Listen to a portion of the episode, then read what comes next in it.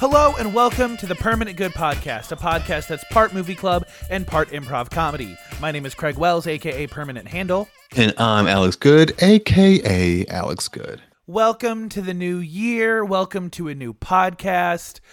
We're saving all of our New Year stuff for next week because we're busy people and trying to plan a New Year episode like when the actual New Year happens is uh it's a little outside of our reach. So let's just pretend that this is like a 2022 epilogue, if you will. Sure. Also, people are getting bombarded with New Year's content right now. So, like, we're going to give you a break. Yeah. And some people have like their New Year stuff ready on the 31st. Some people do it right on the 1st. We, I think, as is represented by our entire brand, are a little chill here. You know, we're here to go at our own pace, and we hope that you needed this pace too. We're here to stagger the content so you won't- just aren't overloaded with top five and top 10 lists all the time. Yeah. And, you know, here's the thing we're professionals here. All right. You know, there's probably, I mean, we're busy. These are all excuses. You know that, hey, man, if we really want to do it, we could. But do you know what that separates us from the other people you consume? Are you consuming people? What was that? Are you consuming people? On the regular, actually. Okay, just wanted I, to I double check. consume all kinds of people, sometimes many people all at once. All right. and Anyway, I- as you were saying, Yes. So I think of all the content along with people you're consuming, there's a couple things that separate us from them. One, we don't have ads, bro. we don't even ask welcome. for anything. Yeah. We have no Patreon where we're asking for money. We don't have a GoFundMe. We don't have anything. Okay. We're available at our cost and our time for you. So you know what? If it's a little loosey goosey, it's a loosey goosey, bro. Also, if a podcast that you're listening to gives you a GoFundMe instead of any other form of like podcast supporting form, you're listening to a very broke podcast. Like that podcast So has an ulterior motive. GoFundMe's are for people who died and their family can't afford the funeral. Yeah. That's who for hey, my hey, my grandma just died. We can't afford a funeral. So my buddy and I are making 25 episodes of a podcast and hoping that you guys help us reach this $10,000 goal. You know, Right. it'd mean a lot I just found us. out my dog has cancer and also needs a hip replacement. So we're asking for twenty thousand dollars so we can also raise money for our podcast.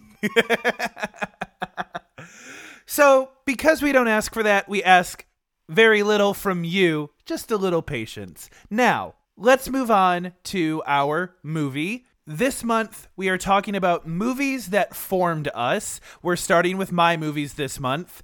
And the first movie that we're talking about is the Disney classic. And I mean capital C classic Sky High. If you don't want to hear us talk about this movie, you can go ahead and skip to this time code right here. Time code 26 minutes, 37 seconds.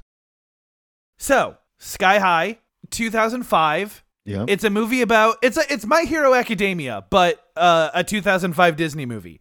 It's about kids who have superpowers and go to school, and it and it stars uh, Michael Angarano as Will Stronghold. He's our he's our main character. He is the son of two superheroes, which is uncommon in his world. But he doesn't have any superpowers, so he's an unsuperpowered kid in a superpowered high school, and that's the general scope of the movie. yeah, that's pretty much the movie. Um, this movie is a certified classic, bro. Yeah, And it feels like a Disney Channel original movie. Um, except it's just elevated a little bit higher than that because they got like a few celebrities. Yeah. my- And a lot of like your mom and dad celebrities, like Kurt Russell and Kelly Preston, you know, th- people your parents recognize. Lynda Carter. Yeah, and it's and it's good, but it definitely feels like Di- Disney Channel original movie, just like slightly elevated, Yes, Um, absolutely. which reads really well when you watch this as a kid. Yeah. Um, and I, dude, it's this movie's nostalgic to say the least for all the early 2000s kids. So if you were born like 1995, uh, between 1995 and like 2002, 2003, this movie's your bread and butter. Yeah. This movie slaps to everyone in that age range. And I think if you're too early, this movie's lame. And if you're too late, you're like, oh, this is just like bad Spider-Man, bad Avengers. It just feels weird. Yeah, it's definitely old and it definitely shows. But I still think this movie still carries a little bit of charm. I think that if you were to watch this movie now, you probably wouldn't like it. If you'd never seen this movie before and you watch it for the first time, you probably would not like it, but you understand why people do. Like, Yeah. oh, they grew up with this movie and I understand where the childhood, like why it appeals to that demographic. Yeah, dude, it's a classic. It's it's good. I I don't I don't talk about it often with people. Like this movie never comes up. So like that should tell you everything you need to know. But like it's worth watching and I didn't feel bad for watching it. Yeah, absolutely. So, Alex, what two things from this movie do you think made this movie formative for me? I think it I think the fact that there was a kid who didn't have any powers who became friends with a bunch of sidekicks, right? And having that group of like outcasts was very formative to you. And then he ends up like getting superpowers and he gets he leaves the sidekicks and gets, you know, selected to be a hero, but he's still friends with the sidekick. So I think that whole high school dynamic is very formative for you. Like You're way friends with the overthinking it, bud. even- okay, here let's try this again. Yeah. Here's let's try this again. Um, uh, I'm trying to think. Of, I'm trying not not to think about this. I think you were excited about high school because of this movie and school in general, and I think you wished you were in this friend group. It's so the two reasons I wrote down when I watched this movie was one, superheroes.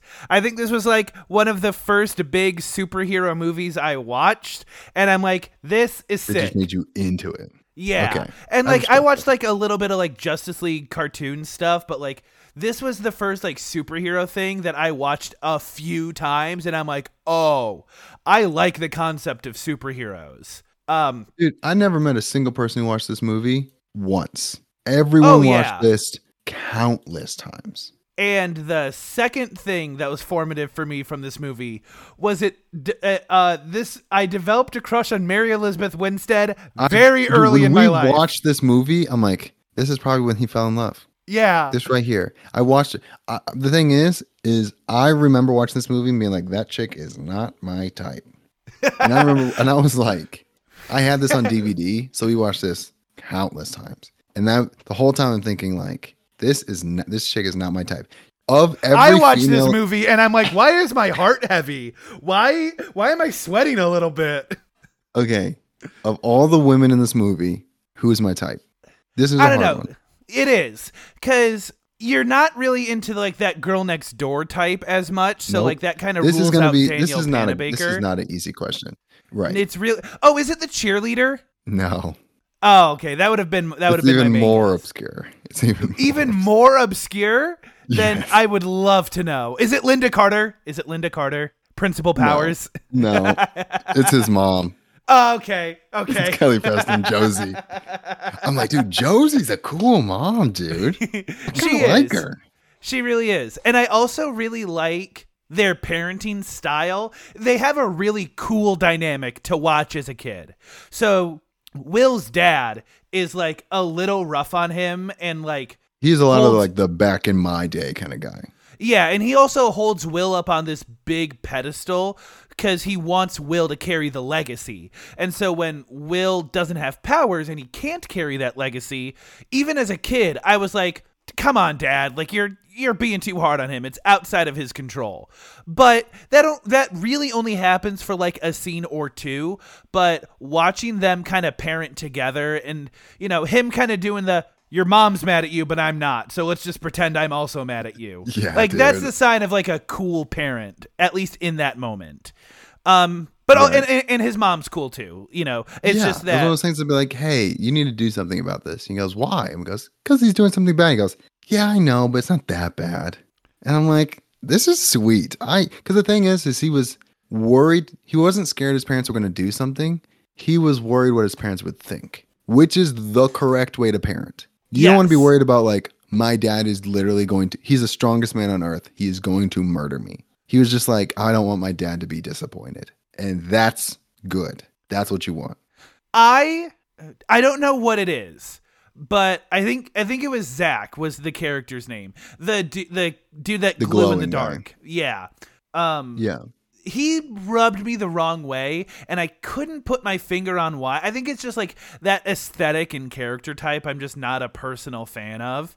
I think Yeah, I thought he was hilarious. In general that whole friend group, I mean it's a 90 minute movie. So Yeah.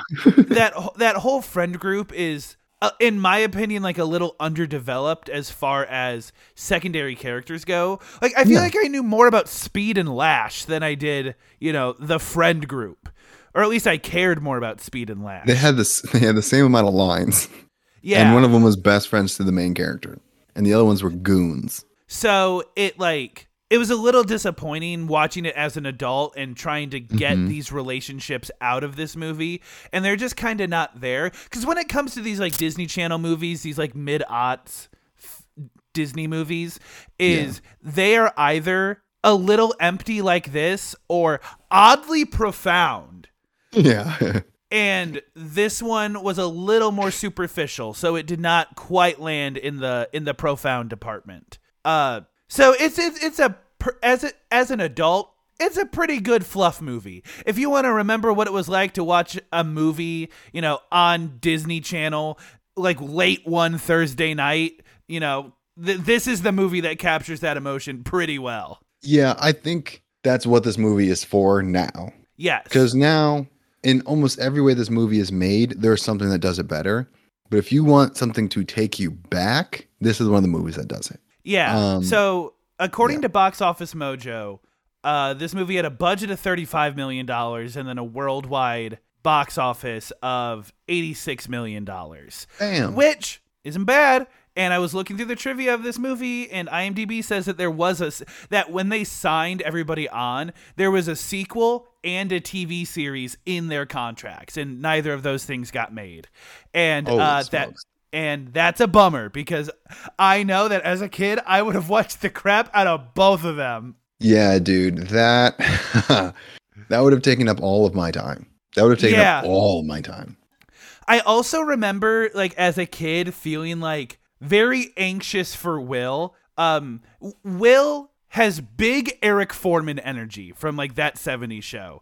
And I don't know if Yeah. I'm only making that comparison because I'm also watching that 70s show right now, but they have like, they radiate very Mhm. similar energies. They're just tall, anxious boys. And when they do that fight scene in the cafeteria between him and Warren Peace, like, I was just like, I was so worried about the consequences of the aftermath, like them breaking a bunch of stuff and Warren Oh, just wow. like hurling fire in the cafeteria. I'm like, that that's Warren gonna burn the building so down. cool. Yeah. Warren is so cool. Okay, so Warren Peace is like the arch enemy because you know this is a superhero movie. You have to have a nemesis because Will's dad put his dad in prison where he's serving five lifetime sentences. Um, so he's never seen his dad again. And Yeah. obviously he's a little upset with Will, who, by the way, when he gets to high school, is famous because he has the his superheroes are the celebrities of the superhero world. They're the guys, like the Brad Pitt, Angelina Jolie type. So everyone's like, "We want to be friends with you." Even when they find out, even before they find out Will has powers, everyone's like super into this guy. And then when they find out he does have powers, like later in the movie, everyone's even more into him. And of course, Warren Peace, which is a dope freaking name as a pun, is awesome. As Um, and as a kid, like you don't get it at first, and you it's a thinker when you're when you're a kid. thought it was cool because I'm like War and Peace. That is such a dope name. I, it didn't go any deeper than that. Like the fact that it was a book that that went completely over my head. But as a character, like this super dark guy with a sensitive type side was like the first time I'd ever seen this before, and he gives off major Taylor Lautner vibes. So like Yes, yeah, there's something in this early 2000s something was in the water um because this guy was everywhere he was just the first time i saw something like this like that i'm Yeah. dangerous but also sensitive Um, I also this movie also did something else for me, which was it kind of started the spark of me being a big fan of the friends to lovers trope. Like Yeah, I find I find I find that so endearing. It's what it is my favorite trope is friends to lovers.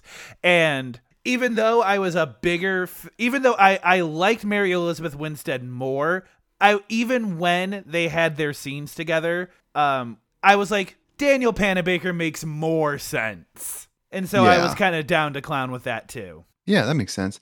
Um, that's funny because next month when we do my movies that made us, I am not a fan of that trope. So I'm the opposite. Okay. Um, and we'll talk about more that when we do my movie because I'm into the let me convince you to like me, and you didn't even know who I was yesterday, and I want you to be obsessed with me. So like the friends to lovers thing was never interesting to me. I'm like, this is cheating. She already liked you. This is one because that's the main device in this movie. Huge device is they both have this I like you thing, and it's never been acted on. So the one of the first scenes in the movie is him getting embarrassed in front of her by his parents, but they've known each other since first grade. But he's still like, I want her to like me, so guys don't like make me look bad. And then it's a huge device when she goes, I was gonna invest, invite him to homecoming, and then his homecoming date, um, basically says, Oh, he knows, and he's just not into you like that. And that like causes a huge rift in their relationship. So like that whole friend, I was and I've liked you since the beginning. I just didn't want to lose you by asking you out. That whole thing is like one of the big three devices in this movie. Yeah. Also, shout out to Will for when Mary Elizabeth Winstead like bullies Danielle Panabaker like that. He just like Yeah, stands up. he For- comes back and asks what happened, and that's the, that's the weird thing for me is like she didn't see anything wrong with it because she just told him.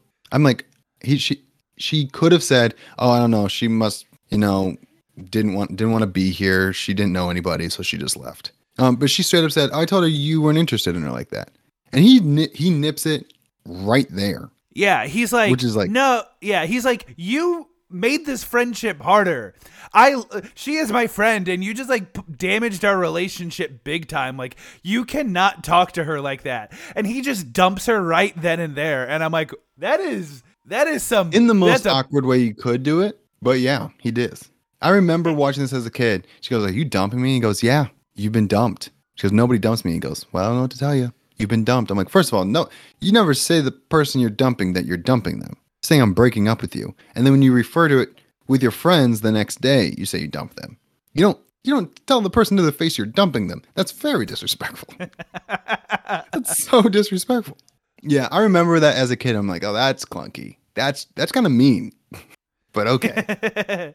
um, I mean, the styles very early aughts. They, I mean, they nailed it because everyone actually looked like that.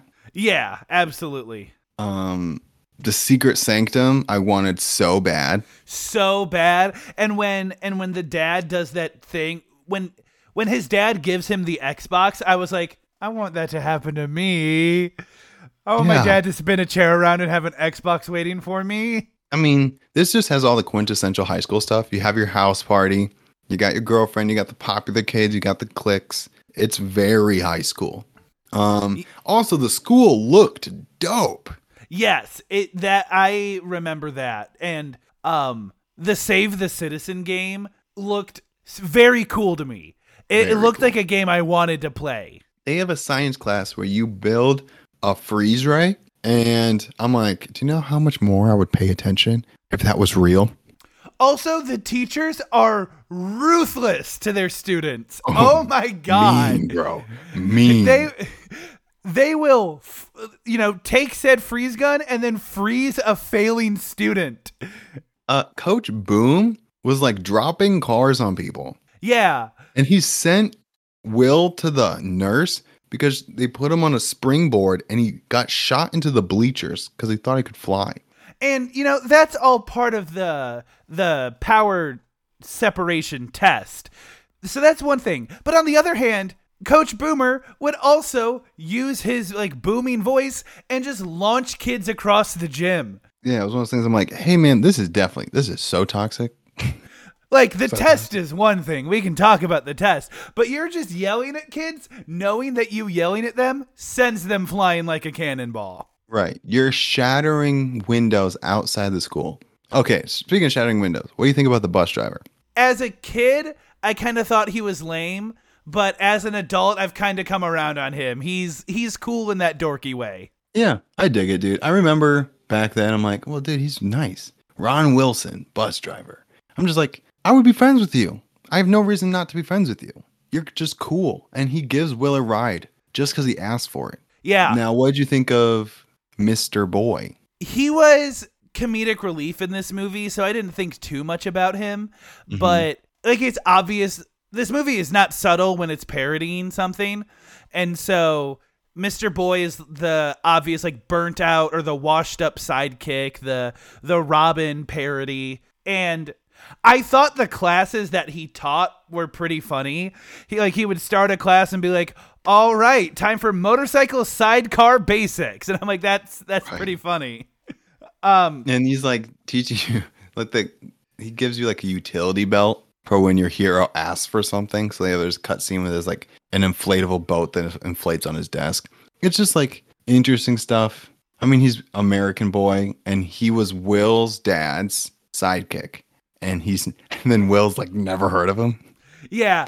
and I'm like, oh, this is this is like cringe. I remember what that feeling felt like as a kid. I'm like, this is awkward. And he also had a crush on Will's mom. uh, before his dad started dating her and he tried to tell her like during the climax of the movie and he gets interrupted and i'm like well i i don't care this is fitting but sorry bud missed your chance he's Yeah. like he plays into all of the pathetic character tropes so if that's your thing you'll find him funny I mean, this movie's just tropes the movie, but I think it got in early, and because kids were watching it, you just don't care. You just straight up don't care. Um, also, Jim Rash is the evil henchman uh, to Mary Elizabeth Winstead, and Yeah. I didn't realize that until watching this movie now. Because the entire I watched Community when I was a freshman in college, and the entire mm-hmm. time I was watching Community, I'm like, this guy feels so familiar, but I cannot put my finger on it.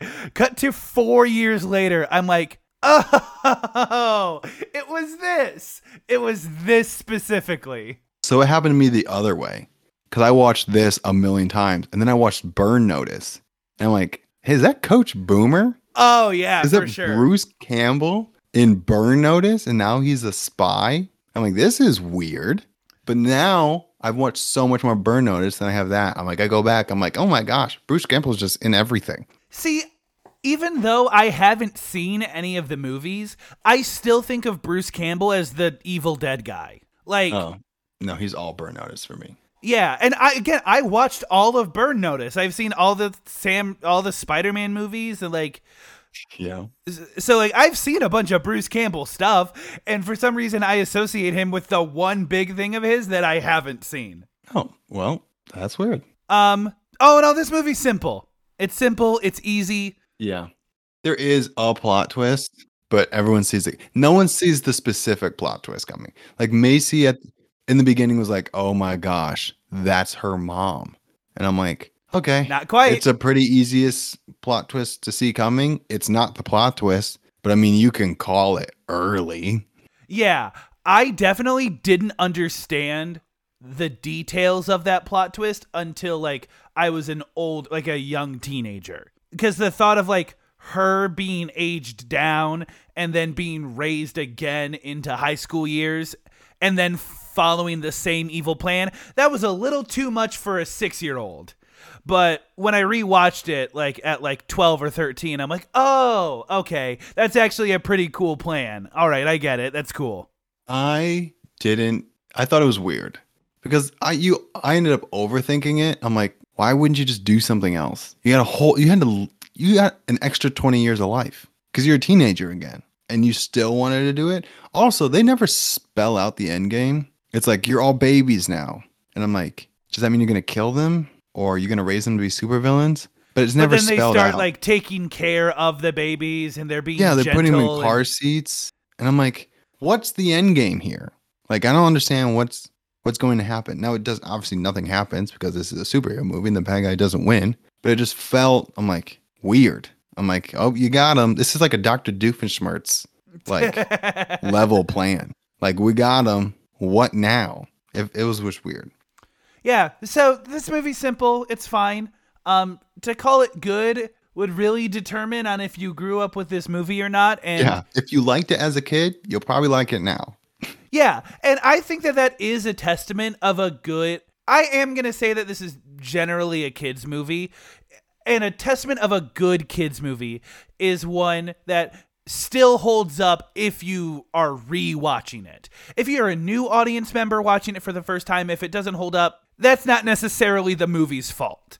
But if it do, if it still ages well and you've seen it before, then I I think that's still a victory in that movie's book. Yeah. I can get behind that. Um, I'm giving it a pretty nostalgic rating of a flat seven. I'm giving it a five and a half because. I'm I'm seeing it for what it is. I think people could give it a worse score because it is all tropes. It's it's a simple movie with a bunch of tropes. Um, but I think it's not it's not a bad movie, so it's not getting less than a five. Um, but I'm not watching it. ag- I mean, if I do watch it again, it's only for nostalgia, and I would never recommend people watch this movie unless you watched it as a kid. So if I can't recommend it, that means it can't be a six or higher. So, what you're saying is it's my job to show this movie to your kid. Yeah. I mean, I'd have if I want my kids to watch this later in life, I have to get them started now, get them hooked, and then we can bring it up later. But like I think if you're older than thir- 12, 13, this movie's not going to hit. Absolutely. All right. Alex, what is our improv segment? Our improv segment we haven't done in a minute, and I think um, for all of our new listeners that are coming and joining us in the new year, I think it's time to to flex on them. So we're going to do real life. Real Oh life. Oh man. Oh man. Is a improv segment where jokes aren't the priority. It's realness. It's Which is doing- really what you want to hear from an improv comedy podcast is when Right. they intro the one segment that they dedicate to comedy and be like, "We don't care about jokes this time around." So buckle in. uh, this is our opportunity to flex on our new audience members our acting chops. The fact that like, hey, we're doing improv, but we could do serious acting if we wanted to.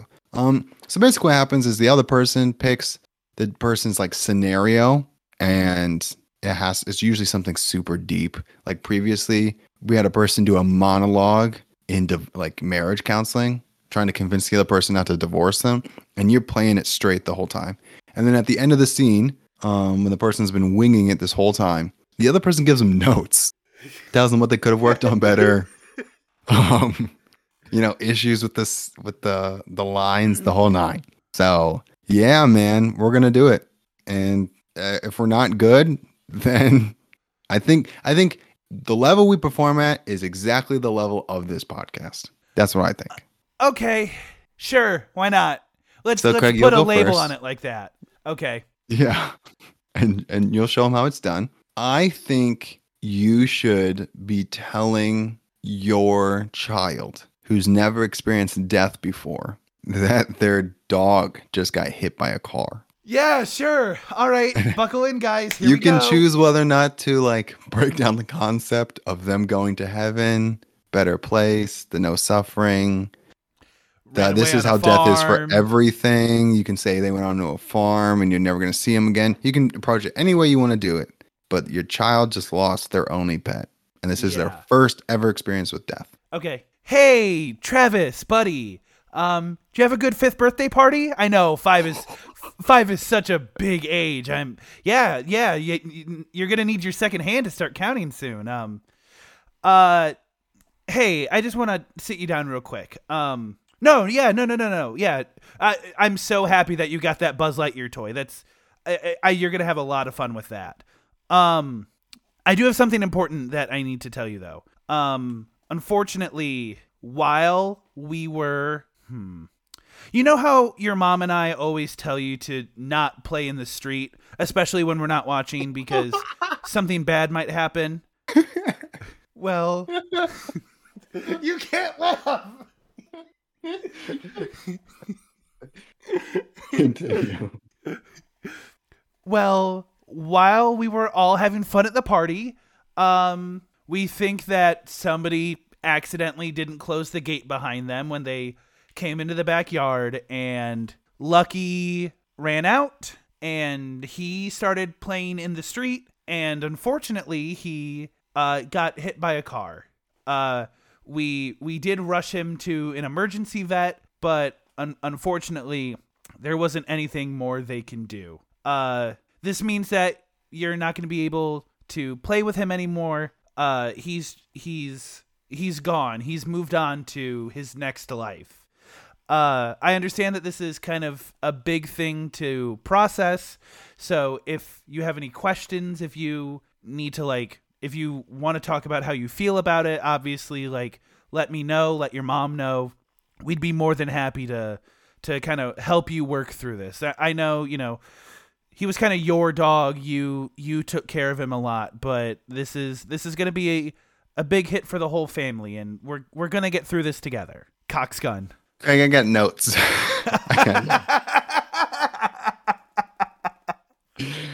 I you started off so well that I'm like, man, this might be a perfect monologue. okay, so there's two ways we can grade this. We can grade this on how well you acted it and how bad of a parent this guy is. Whoa! I think it's- I think of as far as how well you acted it, I think you did a very good job. I think if these were all lines and you acted it like these lines, I think that's a pretty good job. I think you could use some more emotions, more pausing, but like as far as acting goes, pretty good. Now, as far as the dialogue is concerned, you know how your mom and I are always telling you not to play in the street? Might not be a good way to say because it kills people. Like your dog, Lucky, who just died. So that was a little rough. well, now he understands the importance. hey, you know how? Okay, right after you said that, you said somebody didn't close the date, the gate. And I think if this kid can't read the lines, it's probably for the best because it definitely made it sound like it was his fault.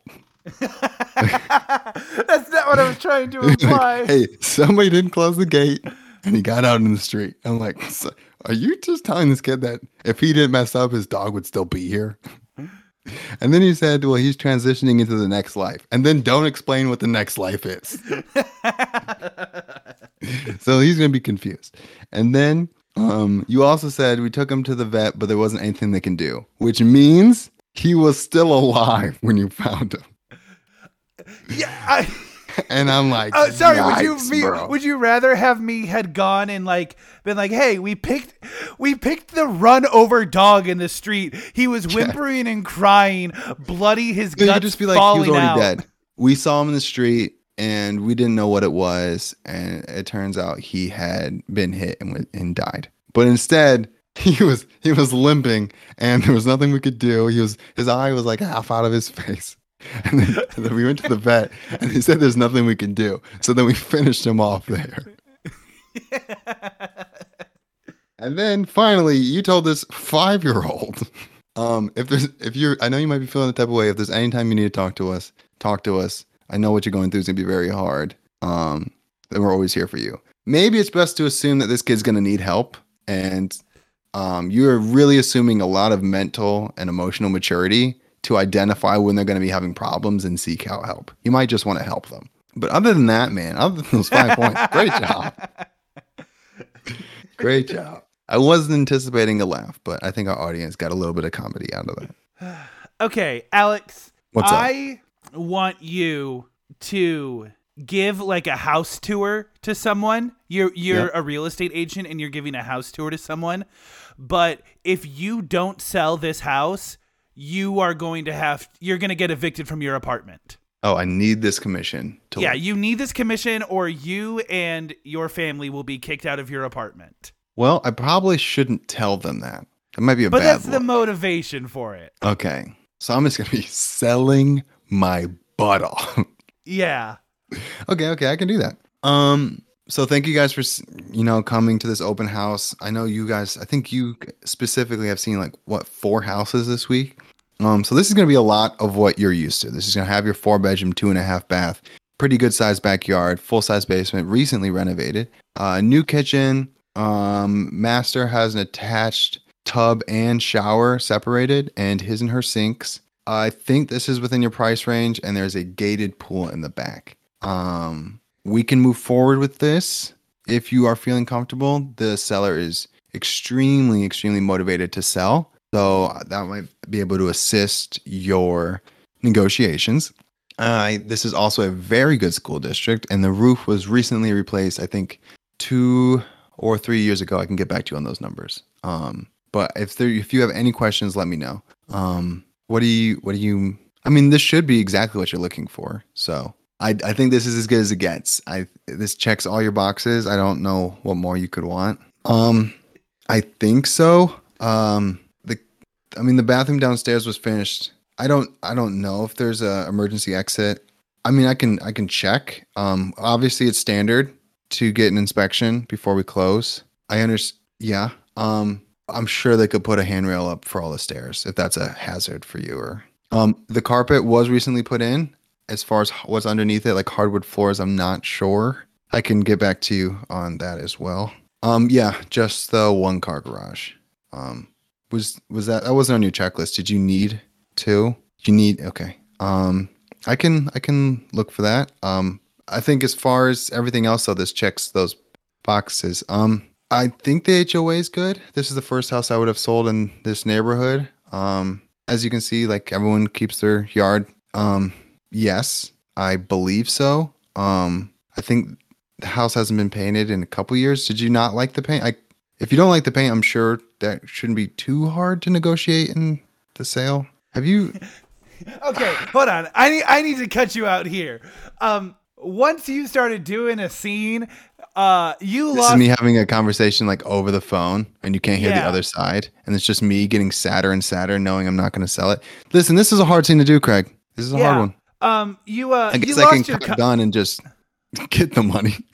you uh, lost your confidence real fast. All right, you uh, you didn't turn problems into opportunities. Right? They're Okay, uh, they're that. complaining about the one car garage, and you're like. Well, yeah, I guess so. But you're not trying to convince them that they only needed a one car garage. You're like, I, d- I didn't see that on your needed list. Like, y- you need to convince them that they need it. Um, also, That's you fair. didn't know a lot. It seemed Dude, like these are hard questions. I just, I, this, I've been been in this house for like an hour. I don't know what if there's hardwood under the carpet. I don't know. You know, I knew the last time the roof got replaced. I don't know what the HOA is like. These are hard questions. and Maybe the reason I can't pay my bills is because I'm new on the job and I'm still learning. and I cannot stress this enough. These are questions that you have asked you, and like I understand that's the point of this scene, but it's like, Alex, you could have given yourself easier questions. Just layups. Just like, how many stories is it? Well, boy, oh boy, I know that is. and you were also doing like a lot of promises like yeah i'm sure we could add some hand handrails like we could probably repaint it that would that could probably be put into the negotiations i'm like can it be uh, u- usually construction projects aren't part My of the home negotiation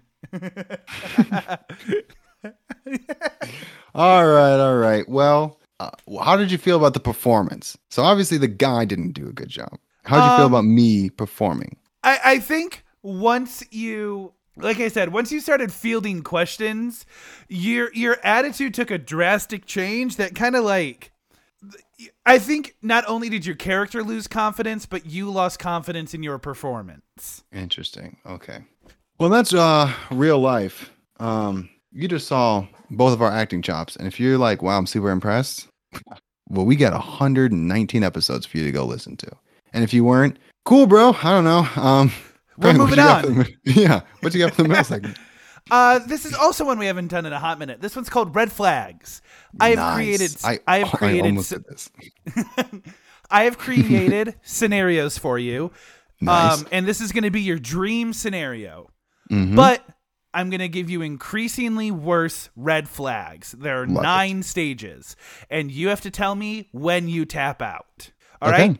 Yep. So for this, this is going to be your best workout routine. Like your, this is like the thing that you find most efficient. Not like it doesn't feel super stressful, but it's still satisfying. This is your best workout routine. okay. Uh, first red flag: you may never have a workout buddy. Oh, that's totally fine. I'm Okay. not worried about it. Like the Uh, only time that'd be a problem is like spotting a bench or anything like that, but I'll figure it out. Yeah. Uh, two, you must always mix weights and cardio. Like every workout has to include both. Um, that's not that big of a deal. it's not ideal. I'll probably just run before or after the workout, or you know, just hit like jump rope or something. I might just like find a loophole real quick. For sure. Uh, number three, you have to exercise outside. That sucks. Does in a garage count? Like open garage? An open garage, I will say, count counts, Okay. and you can still use like machines and whatnot. Um, Gotcha. but it, I it just need it to be like I need to be able to work out in the rain without getting wet. sure, yeah. So Um, I'm okay with do. I'll just do it like open. I'll just have a sweet like garage gym.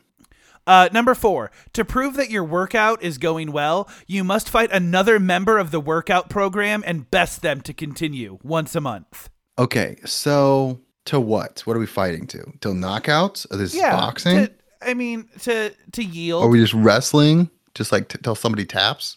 yeah, Well, that would suck, but I think that would be fun. Maybe I'll just have like jujitsu be my workout now. Um, I think I could find a way. Maybe like two or three times a week, I work jujitsu and I have to wrestle somebody important at the end of the month. I think I could do that. Not Number just five. like a guy, you know. Number five, you must provide your own weights if they weigh under 25 pounds. okay, well, in my home gym scenario, that shouldn't be that big of a deal. And I think if I go out in public, it'll be wrestling anyway. So I think I could. That's manageable. Okay, Annoying, but manageable. Number six, you are never allowed to tell anyone about how your workouts go. perfect. I think that's super cringy to do anyway. People who brag about the workouts or post on social media feel like it's super weird and they're looking for it feels like they're looking for attention regardless of whether they are or aren't. It comes off that way. So I have no problem with that. Number seven, your protein drinks are 7% human urine. Well, that's a red flag there. that's a red flag. And I'm out. It's either that or I never have protein drinks. So if I have to have them, then I'm out. If I can just not have protein drinks, then yeah, I'll, I'll keep doing it. I mean, I'm not just- going to force you to have protein drinks, but Okay, then I'm just not gonna do it. I will just Okay. eat. I'm just gonna be the grilled chicken, broccoli, and rice guy. And if I need more protein, it'll be protein. you'll protein just pee a little bit. I'm just Um, not. I will never drink my protein. Then there you go.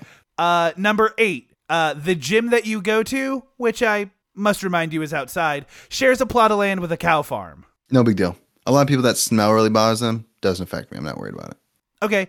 Uh, number nine, the final one, you may never take your shirt off outside your home for the rest of your life. Well, here's the thing. This would be a weird hill to die on. Um, so that is a deal breaker for me because I need to run without a shirt, especially when it's really hot outside. I could make it work, but that also means I have to go to the beach and wear a shirt the whole time and go swimming in a pool wearing a shirt the whole time. And that is like not worth having to work out, having the perfect workout. I'll just have a okay workout then. I'll just get rid of all of this and just have an okay workout. That's fine. Okay. Okay. Almost caught me on the urine though. uh, so we almost got you. We almost, yeah. Um, Almost.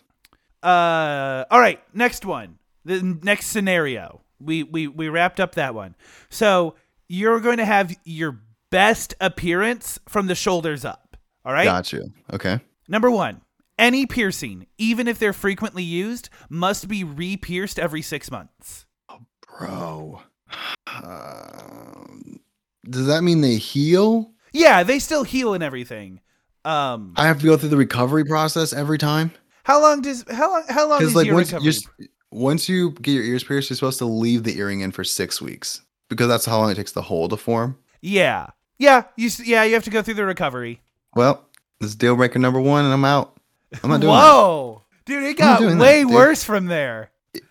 I'm sure it did. Let's just pretend that wasn't the deal breaker, but it's the deal. It's the deal breaker. That's so annoying. Okay. Uh, number two, you must file down your teeth because they grow like fingernails and at the same rate. That's horrible. What the heck? You think I'm putting like sandpaper mouth? Here's the thing. I know what the ideal. I'm trying to think of the ideal face on a man. For me, like Clooney's up there. I mean, older obviously. Brad Pitt is up there. Just like handsome dude. And I'm not willing to get my teeth filed often, like once a week, to look like that. It's not worth it. I'm not. I mean, that ain't me, bro. Okay, What's well, I'm going to take you through the rest of them just because I think they're fun. I'm just gonna keep Um, quitting, that's fine. Uh, when you look in the mirror, you do not recognize yourself. Oh, definitely not. That's not your good. be- your beard will remain the same base color but will change shade every day. oh no, bro. That's As you- brutal. As you get older, your chin will slowly grow inward until it touches your bottom teeth. Oh, this is horrible. Number six, when you cut your hair, it turns to dust. What? Okay, so what does that mean? That means the hair that I cut turns to dust, or Yeah. what's left turns to dust. No, when you no, when the I'm understanding when the dust part hits. the strands that fall to the floor turn to oh. dust. Well, that's cool. I should have had that as the first one. That's Uh, no problem. Number seven, you must wake up exactly halfway through your sleep cycle to fully moisturize your face. Uh, to be honest, I would have said yes to that. Number eight, your wife will always criticize your favorite part of your look. No, that ain't it. And Nope. then number nine, your eyes will randomly drift outside your eye sockets for 10 seconds. Yeah, dude, this is probably the worst one we've ever done. I'm glad there's two of them through the nine I would have said yes to. And I said no to the first one you gave me. All right. So, yeah, that was horrible. the last scenario I have for you is the best book. This is your best book that you could read. Okay, Um, I like this. In this scenario, I'm assuming it's a physical book rather than an ebook. Um, Okay, and we're gonna have it be fiction, nonfiction, doesn't matter. doesn't that part doesn't matter. Okay. So the first thing is the ink is starting to fade and some words are missing letters, like very infrequent, just like a No letter. worries. yeah, Dude, I've read have you ever read books with typos? yeah. It's annoying and I'm like, how did no one catch this? But that's that's as far as I think about it, so it's no problem. Uh, number two, three characters in this book all have names with only one letter difference. Yikes. So that would be like, I mean, that's trash. I'm cool with it though. I'll figure it out, especially if they're Yeah. not like the same gender. Because, um, like if there was like an Alex, and Alexis, and an Alec, I could figure Yeah. that out. I could Mhm. figure that out. Let's do that. That's fine. Okay, number three, it's also your mom's favorite book, and she calls you all the time to ask about it. Okay. Here's the thing. Uh, in my imagination, I'm not reading a rom com. She is reading like a dope spy book, Yeah, which is fine. That means she's she's cooler. Not I'm less cool. So I'm okay with that. none of the chapters are shorter than 50 pages. Dope. I'm on board. Love it. Okay, number five. Every two chapters, no matter where you are physically, an old man will hit you on the back of the head with his cane. Sure. Don't care. I'll just every two chapters. You said at the end of the Yeah. second chapter, maybe. I just want to make sure I'm not like in my bed and a guy just appears, breaks in my house. So I'll just be like, all right, I got two pages to go. Let me go out in public so this guy can hit me. I'm totally doing it though. The only way to read it is a physical copy. That's those short, dense books like old sci-fi books or romance novels. You know the ones I'm talking about. That's Yeah, the like only the size of your hand. yeah. That's the only print that that that that book comes in. No worries. Cool with it. Okay. I hate it, but I'm cool with it. The more you read it, the more your memories start to fade from your mind. I'm this book is giving me dementia. Yeah. hmm Uh yeah, I'm out. Oh, I'm out, really? bro. Yeah. So you're cool with it? I'm gonna call it quit. It's on Alzheimer's. So you were cool with the old man hitting you, but oh, I can't I'm remember the my family anymore. Yeah, I think I'm gonna call it Alzheimer's. That's it. Okay, well, I'm gonna read you the last two, uh, just to round it out. Number Yeah, eight. but I made it pretty far. Okay. yeah. Uh, no one you care about will ever read it, no matter how much you ask. I would have said yes. That's no problem. And when you finish the book, your soul is consumed by the book, and your life story is added to it. Alex, you uh, you went a little silent there. I'm gonna say no, Okay, but I uh, can you think know. of worse things to happen. Listen, you read a really good book, and now you're part of the book. Easy peasy. yeah, worse things could happen, but I'm gonna say no to that one. So, I mean, I made it much further. Yeah, absolutely. Uh, that was red flags. Alex, we're gonna move on to our one hit wonder. This is Sweet. a TikTok trend. Uh, I'm calling it mystery rankings. So I'm gonna give you a topic, and then you must rank the things in the topic as I give them to you, without knowing what's next. Does that make sense? Uh, So- okay. so Every I'm- category I give you is gonna have five spots. okay, And then when I give you the five things from that category, you must place it somewhere and keep it there, no Oh. matter what else I give you. One's the best, five's the worst. Yes. Sounds good. Let's do it. All right. The first category is Channing Tatum movies. Um, Dope. All right. Step Up. Oh, two. Okay. Big dude. Big fan. So, but not number one. Not number one because I I know what my number one's gonna be. Okay. Uh, the second one, Magic Mike XXL. Three. Okay. The next one is 21 Jump Street. One. Okay. Uh, GI Joe. Kingsman: The Golden Circle, Four. and then Dog. Five. Dude. Okay. That hits. That's That a one- that- great one. That that one turned out pretty well for you. All right.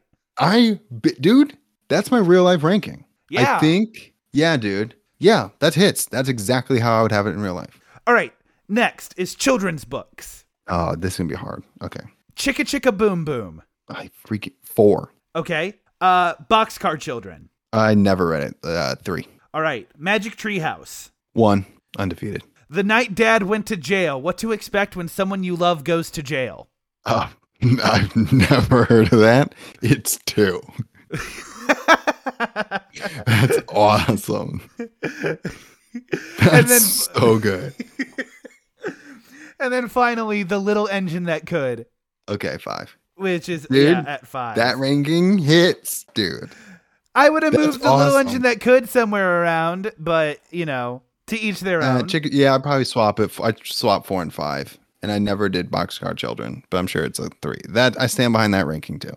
So this this next category is one of those things that even if you aren't familiar, you're familiar enough to where I think you can still give it a ranking. All Okay. right? So you're Yep. going to be ranking the album of the year Grammy nominees from 1997. Dope. Okay, The first one is Change the World by Eric Clapton. four. Uh Give Me One Reason by Tracy Chapman. Oh, that's a good one. I'm gonna go three. Ooh, said that's a good one, but still keeping it in the middle. Are you afraid I'm- of what's I'm- next? I think the '97 was an okay year, so I got some good stuff for it. Okay. Uh Because You Loved Me by Celine Dion. I guess that's two. I would have switched Tracy Chapman and Celine Dion. So you have your number one and your number five coming up next. It's either the So- best or the worst. Yeah, Um, I uh, ironic by Alanis Morissette, five. And then 1979 by the Smashing Pumpkins. Dude, here's the thing. Tracy Chapman, I should have put it one. The rest is a wash, bro. They're all bad. I'm yeah, the rest is a wash. I that's the one ranking I don't stand behind at all. These are whack, bro. Whack. All right, best sitcom mom. I feel Oh, like you're yes. familiar enough with these sitcoms to where you can give a, a, a half decent ranking. Uh, Okay, number one is uh, Linda Belcher, From Bob's Burgers. four. All right, next I've been is throwing the first one in four a lot. yeah. Uh, next is Lois from Malcolm in the Middle. Three. Lucille Bluth from Arrested Development. I don't know that one at all. Yeah, I really would have. I thought I thought you were a, a, an Arrested Development kind of guy. No, I've never seen any of it. Well, I guess I'm gonna put myself in the exact same situation I was last time. You know what? I'm gonna put it at five. So the next one's gonna be one or two. That that's fair. Uh, next is Claire Dunphy from Modern Family. Oh, dude, that's not Sofia Vergara's character, is it? No, it's not. Ah, then two. Okay, and then finally, your number one is Beth Smith from Rick and Morty. I mean, that could be worse. It could That be worse. That really could be worse. This is not the. I was hoping for some bangers. Um, but that's not bad. That's not bad. I can live with that. All right, now we're gonna. I I have two more, and they're both scenario Okay. rankings. You accidentally bought too many groceries to fit in your freezer. What is taking priority? So rank these frozen groceries in terms of priority spacing in the freezer. Gotcha. All right, uh, frozen pizzas, Three, ice cream, two, breadsticks, four, um, a chicken breast, five. and the then winner? your number one is those feed six las- lasagna packages. Wow, that was I got screwed over on that one bad. Here's the thing: if you take that one out, it holds up. That list holds up. I'm surprised that you put the chicken breast so far down. Because here's the thing: chicken breasts are a dime a dozen, and if I can't put them in the freezer, I'll just cook them right then and there. I'll put them out and just cook them. It, that's Okay. the one thing out of those that doesn't have to be in the freezer. All right, final scenario. You've just gotten your driver's license. Beautiful. What order of these things are you most excited about? Sweet. Uh, go to a party, Two, get a job, three, go through a drive-through, four. drive with no purpose. This was me though, dude. It was you. Yeah. One. Go to your partner's house slash on a date. That's your number five. I, Sorry, I bud. knew the last one was gonna be like make out in your car. I knew it. You know what? All things considered, You know, I think you, you batted like 50-50, I think, in terms of your personal accuracy. Yeah, the first two were hitters. The third one was bad, and the last two were okay. Or last three were okay. Whatever, man. This is harder than it looks. Um, I'm in, I'm interested to see where the audience randomly ranked theirs. Yes, I can't absolutely. be too far for some of those. All right. Free balling. Alex. Yes. What's your first thing? My first thing is I watched The Color of Money. Um, it's an old, old Tom Cruise uh, movie um, about pool, and it was recommended to me by a couple people. Like a lot of people have rec- like have just talked about it. Um, but I heard it most recently on the Joe Rogan Experience. Joe Rogan, big pool guy, and he's talking about like when this movie came out, like that was just what people were into then. Like it just brought it back. Um, I'm trying to think of what that would be. I guess no, like Formula One. Like how when that got on Netflix, all of a sudden everyone was watching F1. So this is like the resurgence of pool. Um, so Paul Newman's in it. He's like it's like him and Robert Redford, and then like um, who's that guy who was um uh James Dean. So like those are like the three guys when I think of like old movies, just handsome, slick, no one cares. That, maybe Marlon Brando too. So like those four are just like the handsome guys, and he is Tom Cruise's mentor on how to be a pool hustler and make money off of like pretending you were bad at pool and then smoking them. It's an okay movie. It's okay. I liked everyone in it. The ending is mediocre, and I thought it was going to end differently. Uh, Tom Cruise's character is super annoying. It's on purpose, but it still makes it hard to watch. So, ah, six and a half, I guess. Six, six and a half. It's all right. It's Color of Money came out in 1986. So That was the most disheartened six, six and a half I've ever heard from you.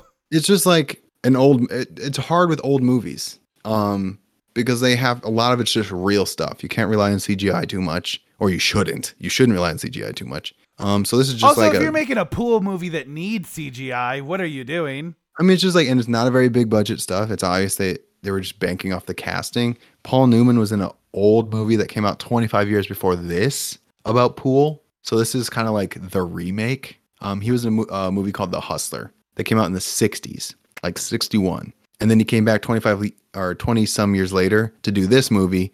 And this is what like got people's parents to come to the theaters. Okay. Um, it's all right, man. It's all right. I watched Babylon, which is Oh, Damien dude. Chazelle's new movie. Um, Damien yeah, with Chazelle, every celebrity. Yeah, so Damien Chazelle was the writer and director of Whiplash, which I absolutely loved, and Yep. La La Land, which I very much did not. So I was walking into Babylon half hearted. You know, my glass was not half full, it was not half empty. My glass was just half. Um, and this movie is okay in a good way. You know, you have bad okay movies and you have good okay movies. Babylon is a good okay movie. Um Okay. so it's one of those movies that it's it's not about the plot. It's a movie about sequences happening next to each other and they kind of form a story. It's not it's not like vignettes or anything. It's the same characters, but it's not like one a scene one scene affects the other scene affects the other scene. We're kind of just poking in on the same characters at different points in their life, in their careers. Mm-hmm. And so for the first 90 minutes, that's kind of what it is. And the movie doesn't have a lot of structure. It doesn't really feel like it's going anywhere, but that's okay because the movie has like killer vibes. Margot Robbie is fantastic in this. And just like it's a fun watch. But this movie's 3 hours long, So the other 90 minutes was kind of where it lost me. It got to a point where I was like, okay, movie, if you're going to start telling me something, you better start telling me it soon. And it doesn't for like 45 minutes. And then Tobey, Mag- Tobey Maguire shows up wearing the most disgusting practical makeup I've ever seen in my entire life. Like, if you just Google Tobey Maguire Babylon, you're going to be like, that's a disgusting person Oh no. but he, uh, Tobey Maguire's great in it. He's only in it for like 15 minutes, but his character is the most interesting. And then he leaves, and then the rest of the movie is boring again. So it, it's just All a, it's a very wayward movie. Uh, it has probably my favorite opening scene to a movie I've seen in a very long time, where the first 20 minutes is just a Hollywood party. Like I think it takes it starts in like 1927.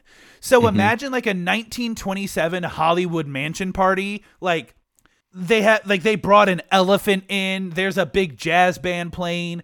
The mansion is full of people. Everyone's doing cocaine and just like Jeez. they're like crowd surfing on each other. Like it's a it's just like a big party.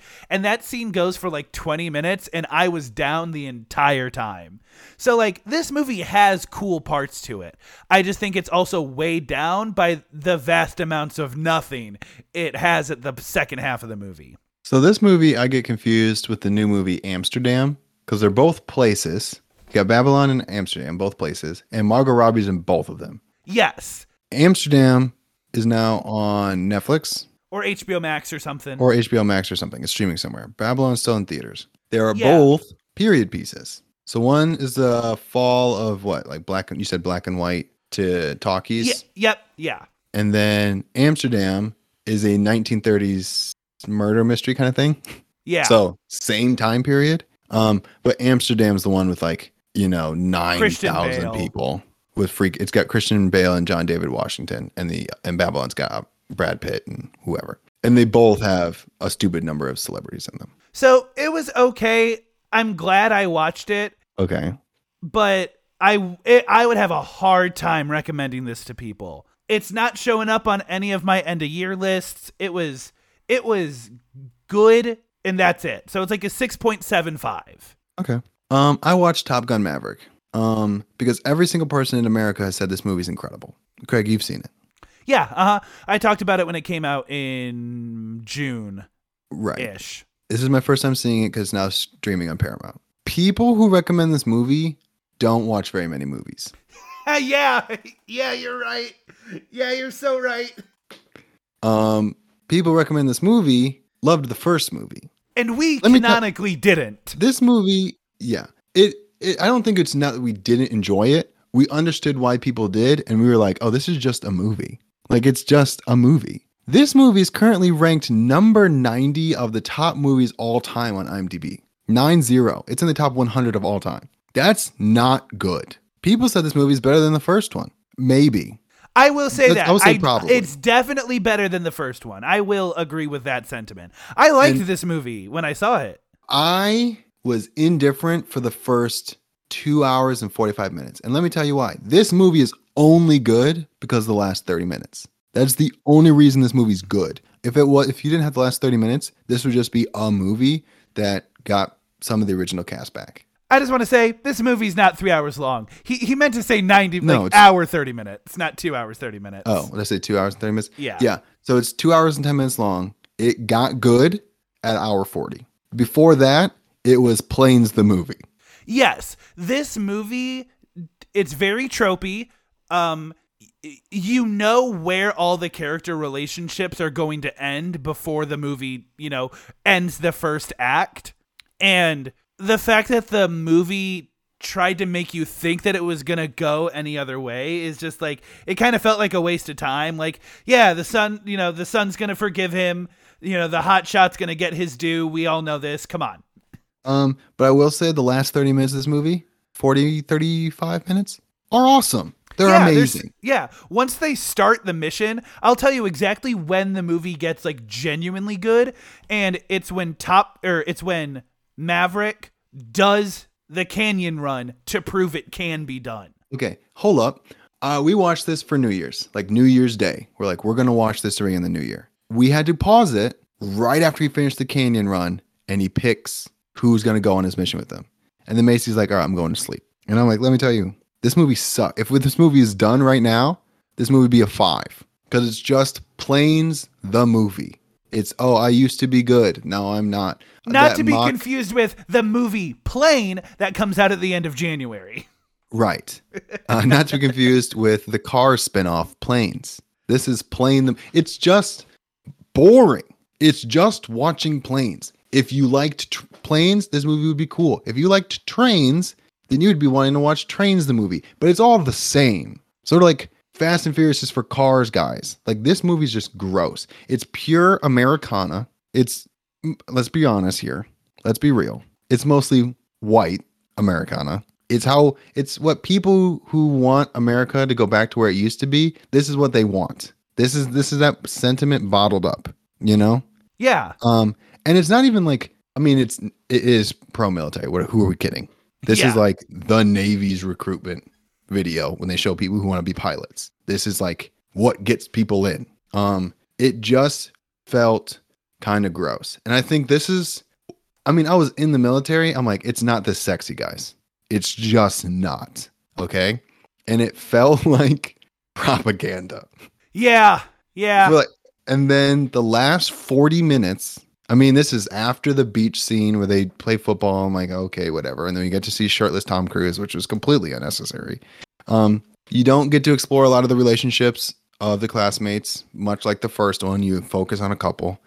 Um, Miles Teller is amazing in everything he's in, so I'm on board. I'm, I'm on board with that.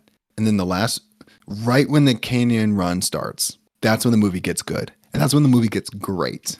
Yeah. And that's the thing about this movie is I Tom Cruise is very charismatic, Miles Teller is very Yep. good at his job. I liked Glen Powell in this. So like their performances are good and that's why I gave this movie a high rating when I talked about it over the summer because even though the plot is very boring until the action picks up, I still liked watching them interact with each other. Just because they Um, did a good job at doing it. Val Kilmer's scene was weird. I understand why they did it because he's like he had throat cancer in real life. In real life, it was hard for him to talk. So in this, they made it so it is hard for him to talk, and he had cancer. And he was one of. I mean, they brought him back because when you are doing a revival of something this big, you need to have as many original cast members as possible. And they brought back Iceman, which I'm on board with, but it felt shoehorned. Jennifer Connelly's character didn't need to be in the movie. No, she didn't. They just needed a woman. They needed a woman who had a relationship with him and a person he can make vague promises to and then fulfill them at the end so he make him feel like a good guy. Um, so that part was completely it. Just toss it out. But I'm telling you, dude, those last 40 minutes of this movie, It's so good. it's so good. So it makes that five go through the roof. So the average rating on IMDb is 8.4 out of 10. I'm I'm not on board with like a movie having a stellar third act and now it's a good movie. Because if you're good enough to do that, you could have put a little bit more effort into the beginning. But I understand why this movie's getting the rating. I'm okay with giving it an eight, but I'm putting the biggest asterisk like this is the only eight where you have to feel like not like you're suffering through, but reminding yourself it's gonna get better. It's gonna get better. Like what I'm feeling right now is okay. This is a mediocre movie, but they're gonna turn it up, and then it's going to be good again. And I just don't. I don't want to feel like I'm wasting my time to get to the good part. I don't want to get to dessert at the end. I want dessert the whole time. But that's how I feel about it. I'm giving it an eight out of ten, which feels crazy. it feels crazy. That's too high. But the last 40 minutes, dude, are amazing. So I guess that's good enough. Whatever. Okay. Uh I want to get through two really quick. One, Sure. Roald Dahl's Matilda the musical. They I talked about this last week Mhm. where they made a film adaptation of the musical version of Matilda. If you Yep. like Matilda, you'll like the musical. There's a lot more music than I thought there was going to be, but it's all fantastic. Emma Thompson is fantastic. Lashana Lynch is amazing. Holy crap. So if you like Matilda, watch Matilda the musical. Now, the thing that I do want to get into is I watched On the Count of Three, which is Jerrod Carmichael's directorial debut. He also stars in the movie. Um, and it's a 90 minute movie about two best friends who go in on a suicide pact together. Holy smokes. Yes, a little bit of a change in tone. And it's kind of their last day before they follow through on the suicide pact. And that's how and the movie is a dark comedy, so it's very emotional, but it's also funny. Like it it's not afraid to make suicide jokes while still being tasteful. Um and never during this movie did I feel like it was uh, being like disrespectful. I, I think this movie was very poignant. It uh, had a very specific message it wanted to talk about, and I think it did a very good job at staying on that message and not being weird about it. Um, I didn't.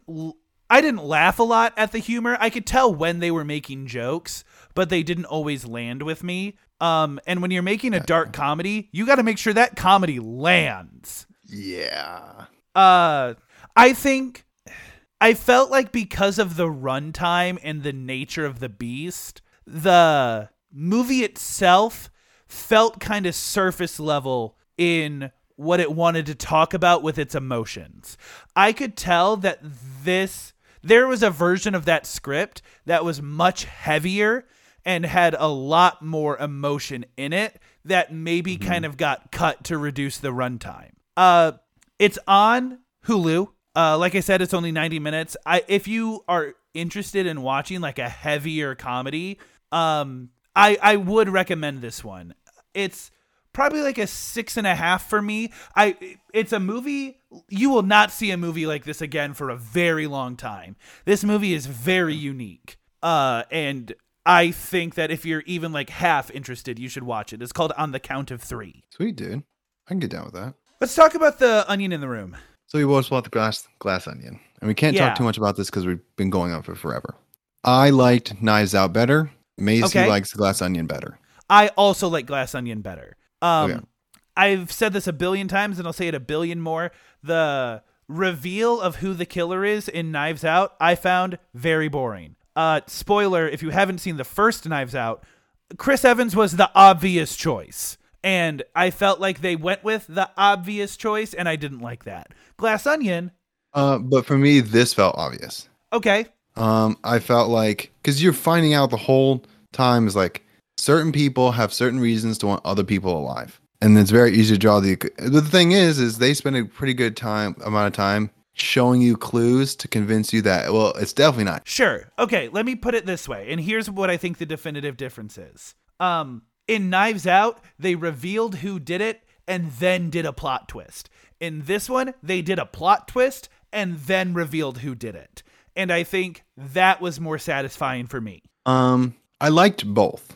I just like Knives Out a little bit more. Yes. Yes. Um, I also like Knives Out more because I felt like I knew the characters better. In this one, I knew the characters well enough. Um, but for me, I never got past the actors playing them, and I was always focused on. I mean, I ne- yeah, I never got past who the actor was playing with them. So every time I saw Duke, I'm like, that's just Dave Bautista. Every time I saw, you know, what's her face, I thought Kate Hudson. Um, That's so, I- interesting because I really felt the reverse way because I mean, like, here's the thing. I recognized that they were acting really well, but I didn't know enough about their characters to fill in that space with who they are.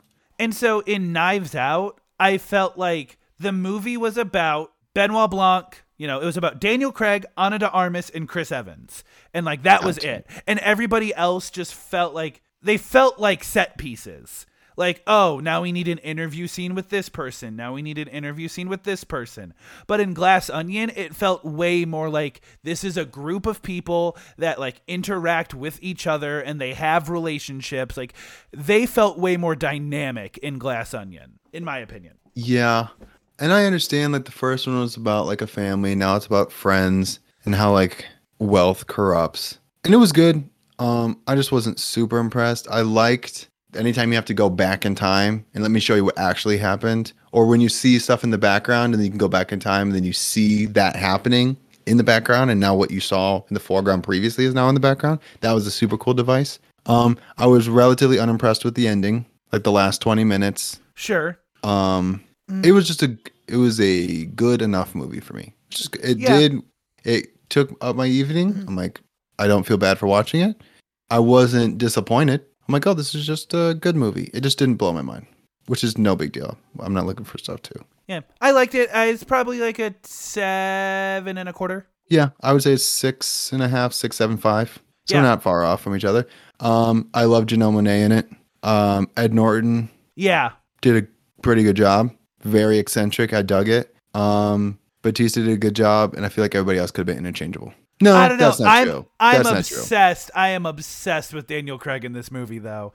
I don't know what it is. I don't know if it's like the accent or like his outfits or just like Yeah, I take that per- back. The casting was good, and I know Daniel Craig's gonna be a recurring character, and there's gonna make a bunch more of these. The casting was pretty good. I think the writing could have been a little bit better, and the and the setting was huge, crazy. So, next week, we are continuing with watching movies that made me. And we are going to be watching Batman Forever with Val Kilmer, Jim Carrey, and Tommy Lee Jones. Sure are. I'm excited to see if I still like this movie. We'll find out. I have never seen this movie, so we're gonna have a fresh take. My name is Craig Wells, aka Permanent Handle. And I'm Alex Good, aka Alex Good. Have fun, be safe, and make good choices. And while you're at it, tell your mama said hi. See you next week. See ya next week. Wow, dude, I freaking I I I we're gonna have to actually keep it in. That's how we're starting the new year. I'm not saying hi to moms anymore. That's fine. I'm a changed man. Keep it in. Bye, I guess.